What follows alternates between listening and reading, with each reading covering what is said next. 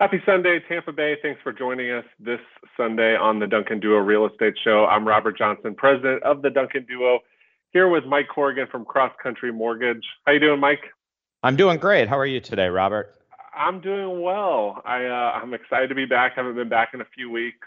Um, Andrew's out this week, but thrilled to be filling in for him, even though we are doing it remotely. So if there's any technical challenges, hopefully we can overcome those. But I'm excited to be here with you. I feel like a lot's different um, in the real estate space just since we started the year. Um, sometimes, you know, things stay the same and sometimes things change really, really quickly. And I feel like we're in one of those really quickly changing times. And I think a lot of that has to do with um, what's going on with interest rates and how it's going to affect our market.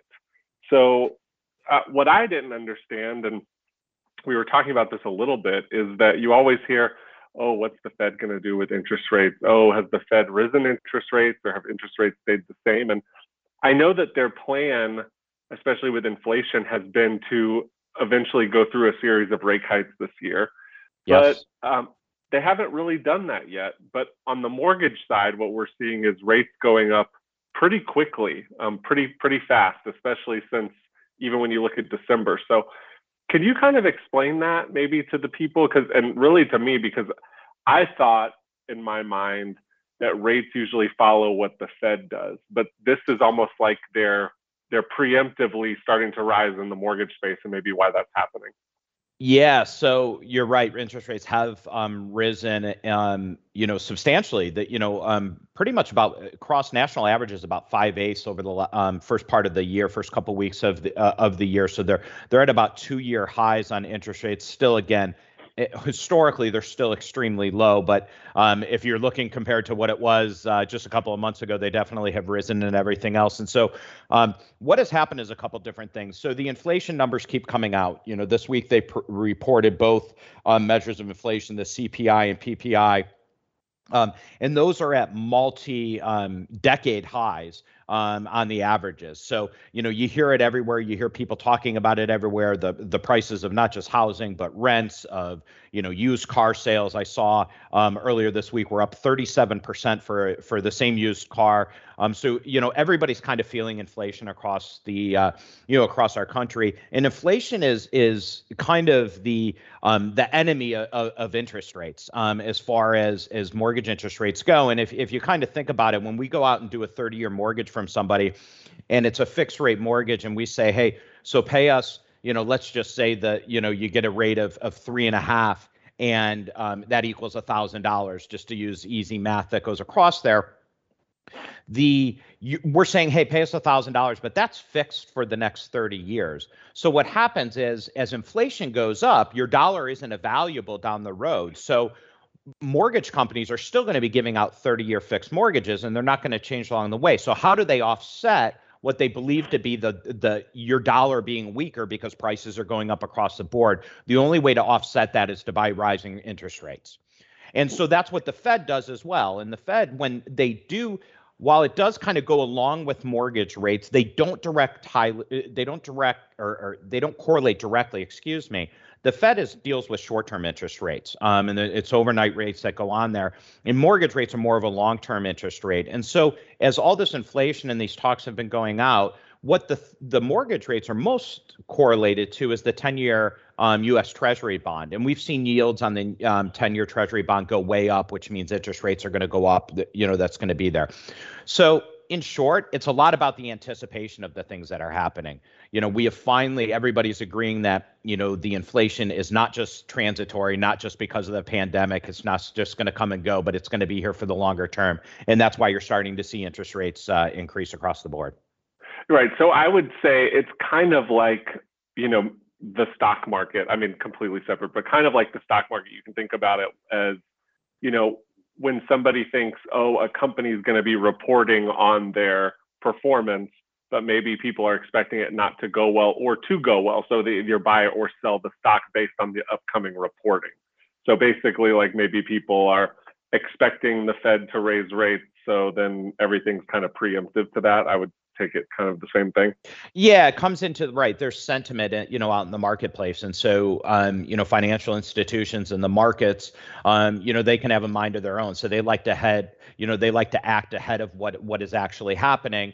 And so a lot of people, a lot of experts out there will say that the Fed's kind of been behind the eight ball um, on this one in raising interest rates. So there's a lot of, you know, there's one side of, out there that are saying, hey, we should have acted sooner, or the Fed, not we, but the Fed should have acted sooner and everything else. And so as now the inflation, because the Fed was saying for so long that it was transitory, meaning it was just temporary because of the supply chain disruptions, because of employment disruptions, because of COVID and everything else. And now that it's going to be here and they didn't act prior to, they almost got to play catch up. And so, right. you know, they've even said this year now, all the estimates, the experts, the analysts that look at this, instead of there being three rate hikes this year. Now I think it's an 86% chance that they're saying the first one will come in March, where initially it was out into May or June. So it's going to happen sooner. And now that there will be actually a fourth interest rate hike this year. And some experts out there and some people out there would say there there needs to be even more. You know, time will tell and we shall see what happens. But because of that, you're seeing an exacerbated move in the interest rates as we start the year. Yeah, I'm I'm so surprised. Um, I mean, I'm surprised that people would think that there was still going to only be three interest rates, uh, interest rate hikes, because I would think, like you said, a lot of people are in agreement. I would think there could be more than that, just because of how crazy the inflation seems to be out there. And you know, there's there's the only way that I think that you could probably control inflation is through interest rate hikes at this point. So I'm surprised that people would even think there was still only going to be three. I think there's probably going to be more than that. And I, I do think that rates are going to go up pretty well um, this year. I just I couldn't see them. I think it would be on the high end as opposed to the lower end of that estimate. And I, I think that you probably agree with that. Yeah, I, I do. I think there will probably be four four rate hikes this year that'll go in there. The Fed has been, um, you know, pretty accommodative for a long time. Um, and they kind of held back, and now they need to make their move. And you're right, they use raising interest rates to help bring inflation back down. Um, and so there was some Fed testimony this week in front of Congress where both the Fed chairman and vice chairman, you know, said they are going to aggressively act to get inflation back um, in line with what their target is. And, and the Fed target for inflation is 2%. And so the latest numbers that came out year over year um, was that we were at 7% inflation, which, you know, I think the last time, um, you know, was in the late 90s when it was that high. So it's been quite a while since it's, since it's been happening um, when you look at it year over year. Um, and so, you know, prices have have increased. And you know, if you're out there listening, you probably feel that. You probably see it in maybe something that you're purchasing, or in you know th- things to go anything from a you know a, a, fast food restaurant to restaurants to to buying cars. Obviously, rents. We've talked in Tampa Bay, rents have skyrocketed. Prices are going up, you know, across the board, and it's really filtering all the way through. Um, and so they're going to, you know, the Fed is going to work to bring that down because it isn't sustainable at those high of levels for a long period of time.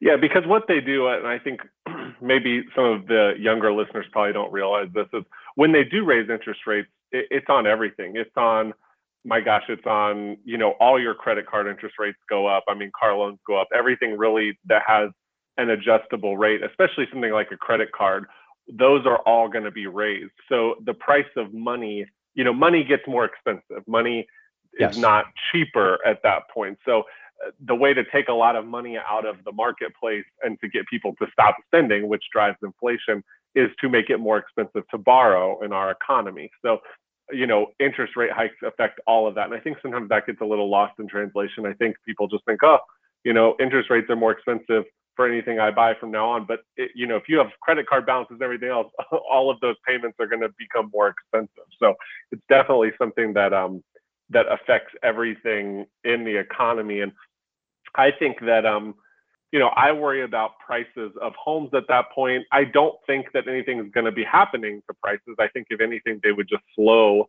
instead of raising as quick as they have.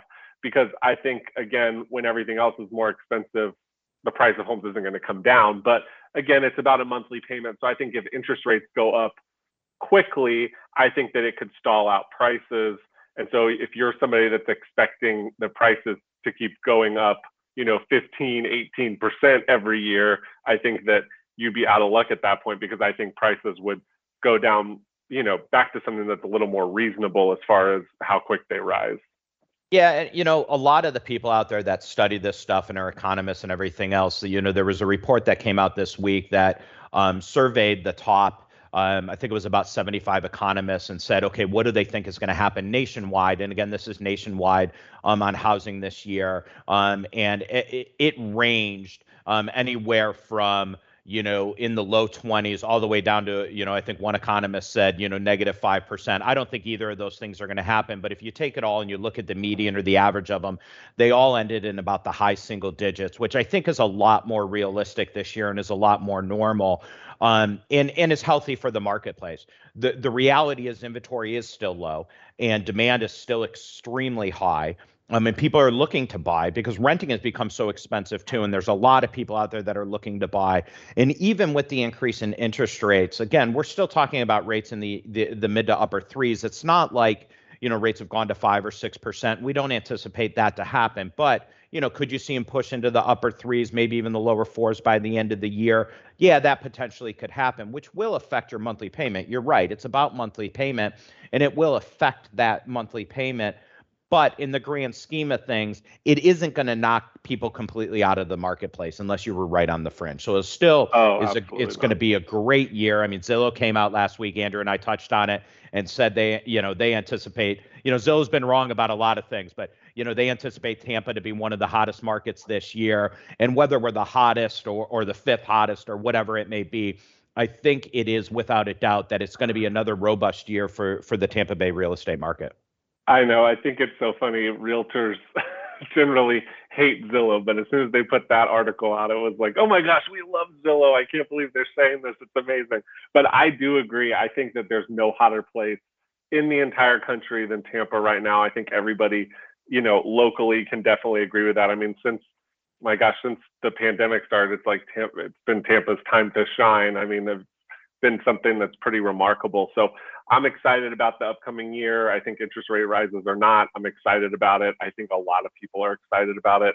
Um, and we'll we'll continue with the discussion right when we get back from the Duncan Duo Real Estate Show. And we're back here on the Duncan Duo Real Estate Show. Thanks for joining us this week, talking about all the different changes in the real estate market as far as mortgages go. And there was something else that dropped this week, Mike, and I'm also I'm a little unfamiliar with this just because I think the lending world is it's changing. There's so many nuts and bolts to the lending world, but I had saw in one of the Facebook groups that I'm in this week that there was some changes as far as the cost associated with second mortgages or vacation home mortgages this week. Could you touch on that a little bit? Because I think especially um, in vacation home markets, which part of our market I would say is a second home market, I think that that has actually um, really accelerated. You know, people buying second homes, people wanting to um, put money into second homes because of something that you said, rentals being so high, especially overnight rentals. The returns very, very good. So I think that any changes to that market could affect the market as a whole, and especially in areas where second homes are are the focus. So can you explain a little about that and the changes with that? Yeah. So on um, January 5th, Fannie Mae, or the FHFA, I should say, FHFA came out and said um, what they are going to do is they are going to increase what they call the LLPAs or loan level price adjustments. So these are just pricing hits, you know, call it a, a fee um, for second homes and also for high balance loans. Um, and so what a high balance loan is, is where it's a, a, above the conforming limit. Um, you know that can be there, but in some markets around the country, we don't experience it here in Tampa Bay. But in some markets across the country, you know they go above the national average of the um, of, of, the conforming loan limit, and those are considered high balance. So, anyways, um, the second home, which is a huge market here in the Tampa Bay area. So people buying second homes and vacation homes. And so what they came out and they said is they're going to add additional loan level price adjustments for any loans that get sold to them after April 1st. So what's going to happen is you're going to start seeing lenders start pricing that in um, very shortly here.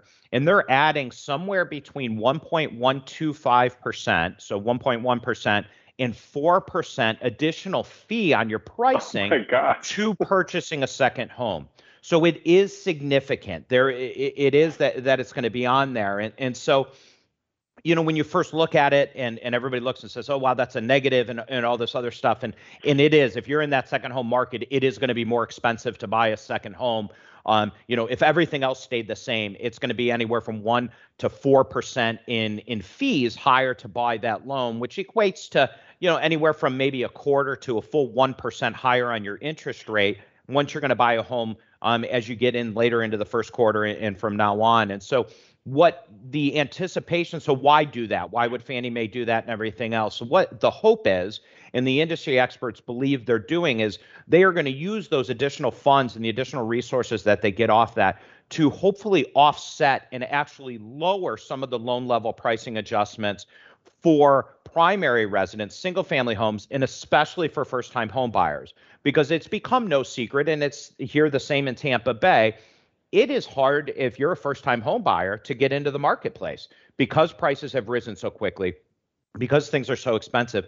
A lot of people unfortunately have just been priced out of the market um, in the first time home buyers. And so there's a lot of adjustments that that have been on there. And so the hope is is that they're going to use the additional funds. Nothing has been announced yet but everybody's kind of speculating that later in the year, what we'll see is they're going to use those additional funds that Fannie Mae is doing. And again, these aren't the mortgage lenders. This isn't, you know, cross country mortgage where I work or any of the other mortgage companies out there doing it. These are the government sponsored enterprises doing this. Hopefully, what they're going to do is they're going to lower some of the fees for primary residents, especially for first time home buyers. So, you know, while not great news if you're out there buying a second home and a vacation home, hopefully it will be some good news for first time home buyers and people looking um, to buy as primary residents as we get in later into the year. Yeah, this isn't something that you guys or any mortgage lender wants. I mean, this is, you know, it makes, I think anything that makes something like taking out a mortgage less attractive or, or more expensive, it makes it less attractive. So it's nothing that you guys, you know, For certainly sure. wanted. This is something that's overarching coming from, you know, kind of from the government um, that they're trying to make the costs more expensive. So they feel like people that can afford it, you know, people buying second homes or um, vacation homes. That's somebody that can generally probably afford the cost, and they want to hopefully have that trickle down and make it more affordable for people that are going into the market for the first time or are buying, you know, a primary residence or something like that. That's what I would feel is is the idea of it. I mean, I would say that that's sure. what you were explaining. Correct. Yeah, yeah. Abs- yeah, absolutely. I mean, that's that's exactly what, and that's what the hope. And again, nothing's been a, uh, a announced. And you know, prices have risen nationwide. I mean, um, on housing, it's it, it's all over the media. Everybody's talking about it. Um, we talk about it every week here on on the Duncan Duo uh, Real Estate Show. And you know, prices are going up, and it's becoming more expensive. And there's a lot of pressure, political pressure out there for lower income housing for first time home for allowing people to be able to get into houses, especially in some of these hotter areas. And this is anticipated to be one way by collecting a fee on something that is a second home or a vacation home and not a primary residence, they'll be able to offset it. So we shall see what happens. Of course, stay tuned every Sunday and we'll update you as soon as the announcements come out, kind of like we're doing um, with this one. Um, but, uh, you know, stay tuned for more information as soon as we hear about it.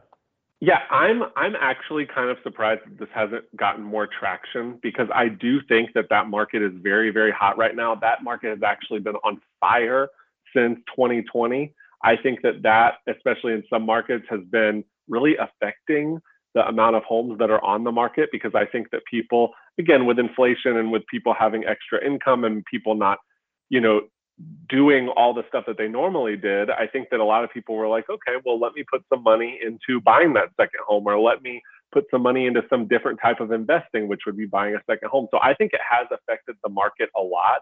I think that people are kind of on um, kind of a tear buying these second homes. And I think that to me, it's surprising that it hasn't gotten more attention because I do think there's a lot of people that are probably investing in uh, multiple second properties and they're thinking when they see that i think they're going to be a little surprised. So i'm surprised um, I, I i've heard so little about it that i thought maybe when i mentioned it to you you'd say no what's what what's going on with that? Obviously it's your it's your world but that's how little traction it's gotten that i thought what is this that people are talking about? Because i haven't heard anything about it. So I think that it's just interesting what gets traction and what doesn't. So yeah, and I think you know it, it is for us. It's a big deal here in Tampa Bay, right? Because this is such a large second home market. It's not going to be as prevalent in some other areas.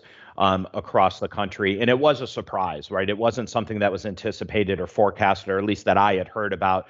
You know, lots of times there's kind of the whisper, you know, about the hey, this could be coming or it should be coming, kind of like I'm saying about the the first time home buyers. But this was sort of out of left field, um, at least from what I had heard. And I, you know, try and keep my finger on the pulse on what's going on in the marketplace. So usually I have right. a pretty good idea. And um, you know, this kind of came out of left field, and and so this was one way. You know, the the head of the F. FHFA um, changed hands last year um, and came through, and this is kind of her first big move um, into making a decision to, you know, c- hopefully help affordable housing. Absolutely. So we'll be right back right after this quick break on the Duncan Duo Real Estate Show. And we're back here on the Duncan Duo Real Estate Show. I'm Robert Johnson, president of the Duncan Duo, here with Mike Corrigan from Cross Country Mortgage, talking about all the different changes in the lending world this week and how the market has just been hyper competitive. Um, I think some of the changes are going to be good for the market long term. Um, I think that it's gotten a little crazy, but if you are a first time home buyer in this market, it, inventory is still very, very low. And even with these changes, I don't think that that's going to change. I think that, you know, we have a long, long, long way to go before inventory gets balanced again, let alone before it gets to be a buyer's market again. And yes, things can change quickly, but I think that um, that we have a long road ahead as far as far as that's concerned. So you definitely want to be prepared um, if you're going to be buying a home this year, and you want to get your financial, you know, your the financial side in order because I think that people, um, especially first-time buyers, they don't realize um, maybe how how much that the financial side and preparing to buy a home is the really the first step in looking for a home. And I know that sounds backwards and you usually think, okay, I want to find a home and then I want to talk to a lender. But really, once you've decided that, yeah, I'm tired of paying rent, yeah, I want to make the jump this year, I want to buy a home, really that's when you should start getting your financial house in order. And you need to get your financial house in order because this is a very competitive market and you want to prepare yourself in order to do so. So one of the articles this week um, from one of the one of the places that we get articles from, I think this was from um, the article was on Facebook, but it was actually from um, from LinkedIn, I think originally. But it was really the different steps you need to take in order to be prepared in this market. And there's a couple steps here. The first one is to look at your credit. You have to know what your credit is, you have to know where you are in that. And I think that stuff from years ago can actually affect your credit right now. But I think the first step is always going to be talking to a lender. And that's somebody that can help you look at your credit and get prepared. And I know that's what you always encourage as well, Mike. Yeah, for sure. And and you hit it on the head is is you need to do that now more than ever because of the competitive marketplace that's out there so that when you do find the home that's that's the right one for you that you have all your ducks in a row and you're ready to go do it. But yeah, reach out to us. Um, we can take a look at your credit. Um, you certainly can do it on your own. There, there's resources out there to get free credit reports that are going to be there. But you talk to a lender, take a look at your credit. Um, people are shocked sometimes on how many mistakes there are on the credit reports. Lots of times they're very small things um, that can be adjusted, but sometimes they're bigger and larger things or things that you didn't realize and whatnot. And you know, we talk to people every single day that um, they're like, wow, I didn't even know about that, or I forgot about that, or you know, this or that that can come back to haunt them. So you want to make sure you know what is on your credit report um, that you're reviewing it so that if there is some work that needs to be done or some things that you need to handle, you have the time to do so, and you don't want to do that after you found the home. Um, so get get take a look at you know what your your credit is there, and then you know once you know you're talking to us is we're going to give you a good idea. We're going to be able to issue you a pre-approval letter. You know we'll collect your your income documents and take a look at everything and let you know what you can actually afford on paper. And just because you can afford on paper doesn't mean you should go buy that high or whatnot. But we'll talk to you about all the different. What is your comfortability level? Where do you want your um, your monthly payment to be because there's a lot that goes into a monthly payment other than just an interest rate whether or not you know your taxes and your insurance um, whether or not you're in a flood zone um, there's lots of different things whether you're in a condo or a um, you know planned unit development or a pud that has an hoa fee there's a lot that goes into it so you want to get an idea for the price range that you're thinking what is going to be a comfortable monthly mortgage payment for me in my family so that you have the right kind of expectations that are going out there and, and, and, that way you don't go on a wild goose chase you know whether it's you're sitting in front of uh, online looking at all the resources online for that or somewhere else, um, you can have a good idea of what you're what you're um, you're going to feel comfortable with and what price range you can get that for. Yeah, and I think you know it has on this list to contact a mortgage lender as really like the third thing, and the first thing was checking your credit. But I think that really contacting a mortgage lender should be first because sometimes you know even though like you said you can give a pre-approval and you can collect their docs and they can qualify, uh, you know if there's stuff on their credit report, and let's say they're not going to be buying ideally for four to five, six months, if there's stuff on their credit report that they can take care of, they might qualify for a better rate or for, you know, a higher payment because they're actually taking care of those things on their credit report, which is boosting their score.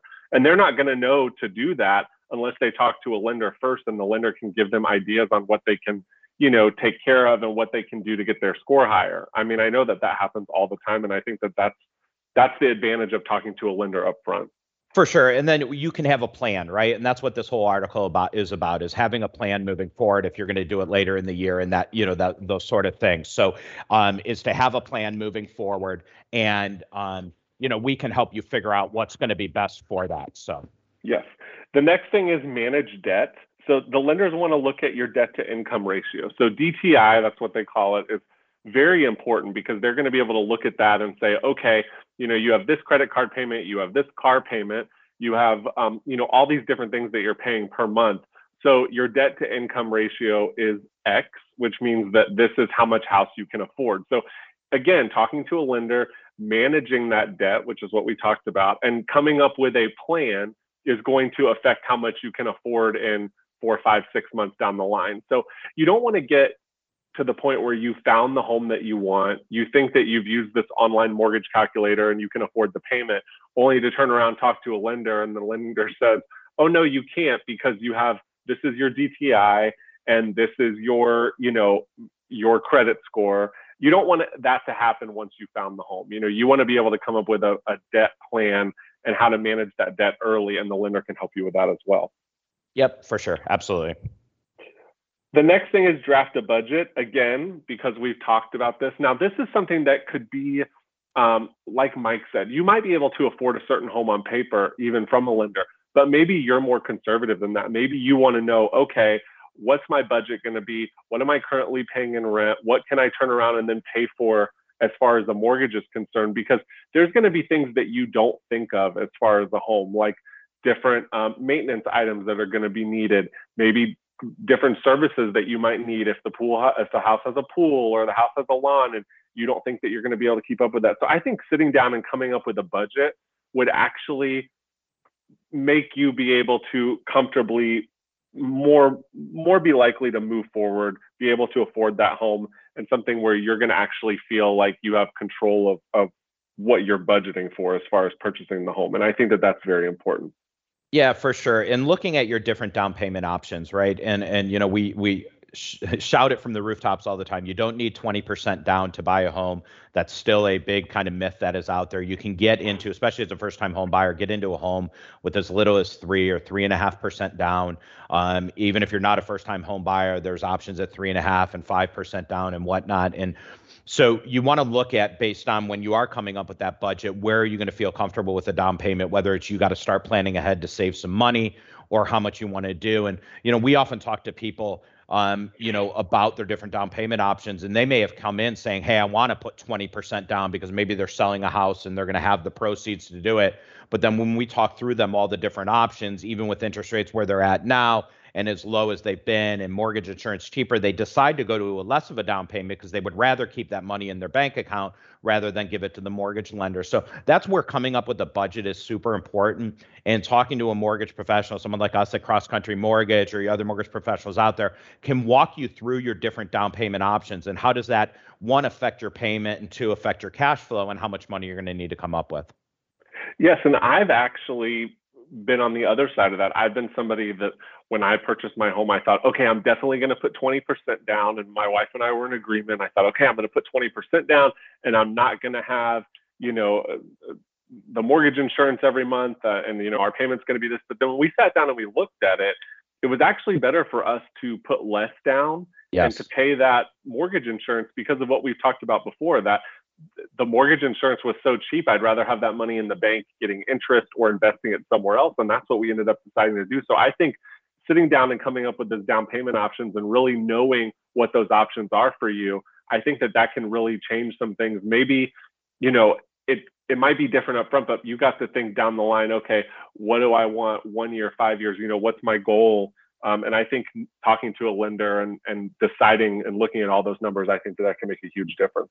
Yeah, and um, and you're a great testimonial to that, Robert. I mean, a lot of people that do that. You know, when they realize what the difference is, they think it's going to be a lot more drastic. Um, you know, that their payment would go up so much higher if they had mortgage insurance or only put 10% down or 5% down versus 20, and it's really not. And they're surprised from that, and they decide, hey, you know, maybe now I can go in if I only put 5% down, I can look at a house where I would have some money to you know, maybe update the kitchen or a bathroom or whatnot. And, and what it does in this competitive marketplace with such limited inventory, it gives you more options and it gives you more choices out there to find the house that's going to work for you and your family. And that's what it's all about at the end of the day, right? Is finding something that's going to work for you. Whereas if you're limited and you can only find something and you're spending every penny you have and you don't have the options to do so, well, then there may not be options for, um, you know, repairs or other things. And you may be limited in the amount of homes you can look at in a market where there's already limited inventory and it becomes more and more difficult.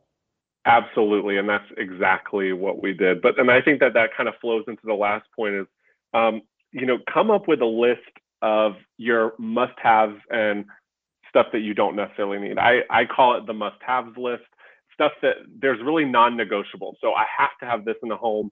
I don't need to have this, or maybe I'm willing to, you know, fix this up. And I think that you can do that when you know your different payment options and how much you're going to have in the bank and that sort of thing. But I think coming up with that list, especially in such a competitive market, is very important because I think when it comes down to it, there's never the perfect home out there. There's always stuff that you definitely need and stuff that you don't necessarily need. But I think knowing that up front and really focusing on a couple things that you have to have and being flexible on the other ones, I think that that can really open up your um, your decision as far as finding a home in the in this really competitive market and i think that that's important yeah, so we'll absolutely. be back right after this quick break and we'll finish up here on the Duncan Duo Real Estate Show. Thanks for joining us back on our last segment here on the Duncan Duo Real Estate Show. I'm Robert Johnson, president of the Duncan Duo, here with Mike Corgan from Cross Country Mortgage.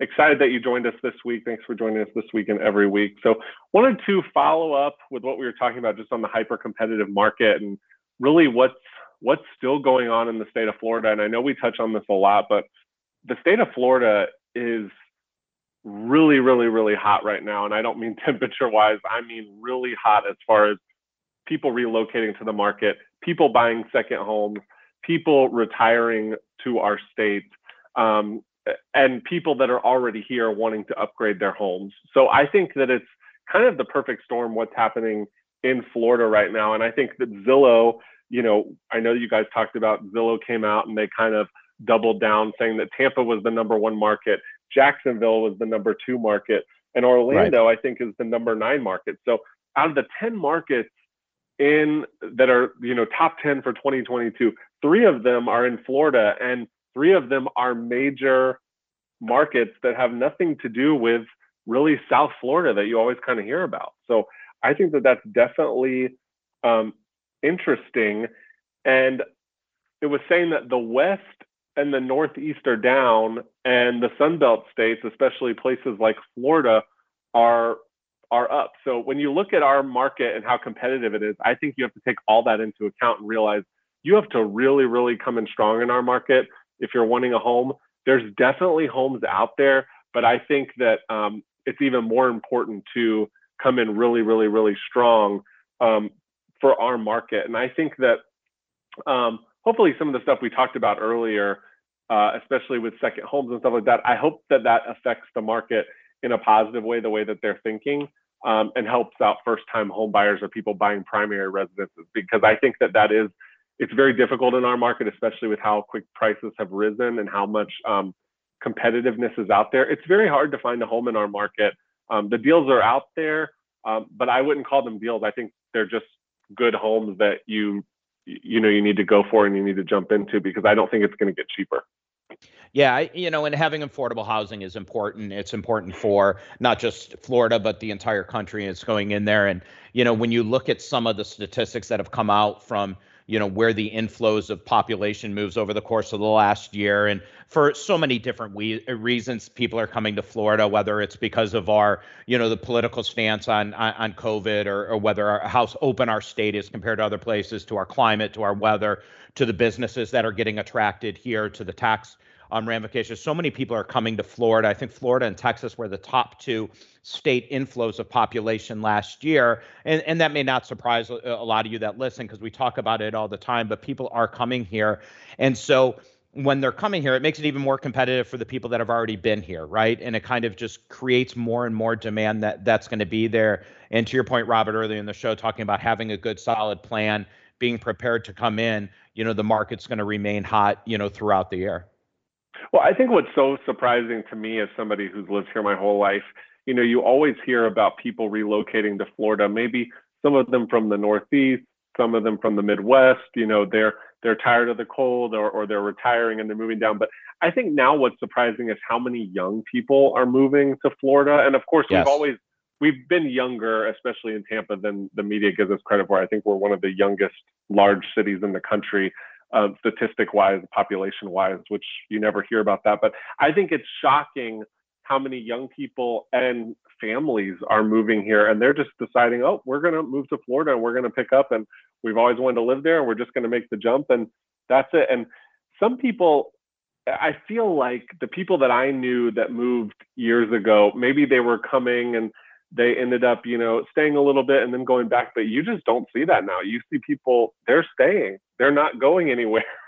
and um, right. and you still have even more retirees because people are deciding to retire early and they're coming down.